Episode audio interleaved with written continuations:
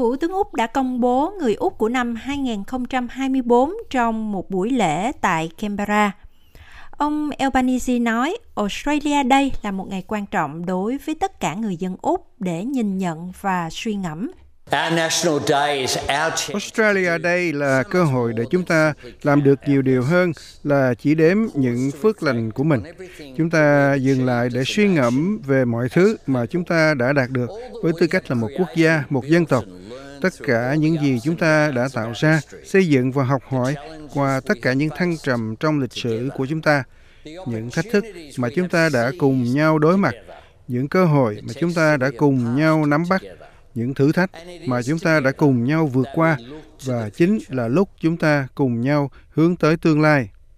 Giáo sư Georgina Long và giáo sư Richard Collier đều được vinh danh là người Úc của năm 2024. Họ đã cùng nhau cứu sống hàng ngàn người thông qua phương pháp trị liệu miễn dịch để điều trị khối u ác tính.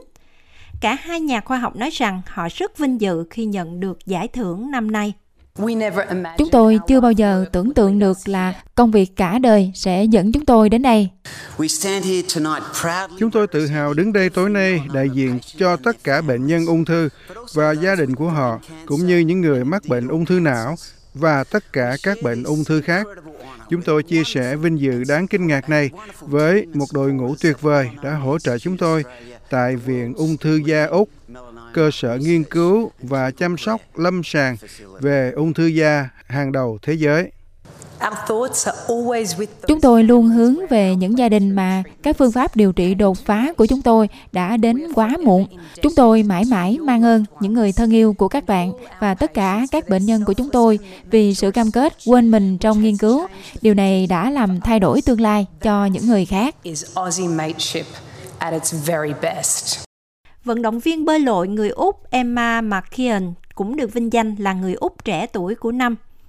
Cô McKeon là vận động viên Olympic người Úc thành công nhất mọi thời đại, danh hiệu mà cô đã giành được trước sinh nhật lần thứ 28 của mình. Tại Thế vận hội mùa hè năm 2020, Emma đã trở thành vận động viên bơi lội nữ đầu tiên và là người phụ nữ thứ hai trong lịch sử giành được 7 huy chương trong một Thế vận hội. Cô McKeon cho biết cô rất vinh dự khi nhận được giải thưởng này.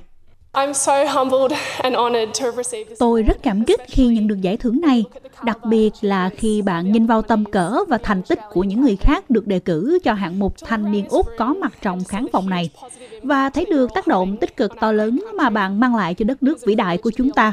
Thật vinh dự khi được ở bên cạnh tất cả các bạn ở đây. Đầu tiên, tôi muốn chúc mừng tất cả mọi người có mặt ở đây tối nay. Những gì các bạn đang làm thật phi thường và các bạn truyền cảm hứng cho tôi để tiếp tục làm việc chăm chỉ. Tôi là một người Úc rất tự hào và vinh dự được đất nước tôi công nhận. Và cảm ơn mọi người đã ủng hộ tôi trong suốt sự nghiệp bơi lội của mình cho đến nay. Người cao niên Úc của năm 2024 là giáo viên, nhà ngôn ngữ học và lãnh đạo cộng đồng. Bà Gieo May Yunu Pingu là một giáo viên và là nhà ngôn ngữ học. Bà đã hướng dẫn việc giảng dạy tại trường song ngữ Yekala trong 4 thập kỷ và nghỉ hưu vào tháng 3 năm 2023 vừa qua. Bà Yunu Bingu cho biết việc mang lại lợi ích cho cộng đồng luôn được đặt lên hàng đầu trong công việc của mình. Giáo dục ở trường luôn là niềm đam mê và là thành tựu quý giá nhất của tôi trong cuộc đời, bên cạnh gia đình và cộng đồng. Khi còn trẻ, tôi tò mò muốn biết giáo dục sẽ đưa mình đến đâu. Tôi được truyền cảm hứng từ các giáo viên và những người lãnh đạo mình. Nhưng suốt ngần ấy năm tôi chưa bao giờ nghĩ mình sẽ trở thành một giáo viên dạy ngôn ngữ. Tôi đã làm việc tại một trường dạy trẻ nhỏ hơn 40 năm. Từ đó, tôi đã trở thành một chuyên gia dạy học ở cả hai lĩnh vực để mang lại lợi ích cho người dân và cộng đồng của mình. Ông David Elliot đã được vinh danh là anh hùng địa phương Úc năm 2024. Việc ông Elliot phát hiện ra hóa thạch khủng long trong khi chăn nuôi cừu vào năm 1999 đã khiến cho các nhà cổ sinh vật học đổ xô đến vùng hẻo lánh của Queensland, khiến cho nơi đây trở thành điểm nóng về khủng long nổi tiếng hiện nay. Ông Elliot tiếp tục thành lập Bảo tàng lịch sử tự nhiên thời đại khủng long Úc trên khu đất này với tư cách là một tổ chức từ thiện phi lợi nhuận vào năm 2002. Ông Elliot nói rằng ông sẽ tiếp tục làm việc vì niềm đam mê và khát vọng của mình. Xây dựng một bảo tàng là niềm đam mê lâu dài của tôi trong hơn 20 năm, nhưng nó không phải lúc nào cũng là một con đường dễ dàng để theo đuổi. Có một số đoạn gập ghềnh, đôi khi không có con đường nào cả. Nhưng tôi đã học được một điều rằng, khi bạn choáng ngợp, bạn phải tin vào chính mình. Bạn phải nhìn lại những gì mình đạt được và được truyền cảm hứng. Bạn có thể tạo ra sự khác biệt chỉ cần có thời gian. Một bảo tàng tuyệt vời giống như một cuộc hành trình không có điểm đến cuối cùng và sự phát triển của nó được hung đúc và định hình bởi truyền thống, tính chính trực và sự cống hiến của vô số người qua vô số thế hệ. Họ rất yêu bảo tàng lịch sử thiên nhiên Úc.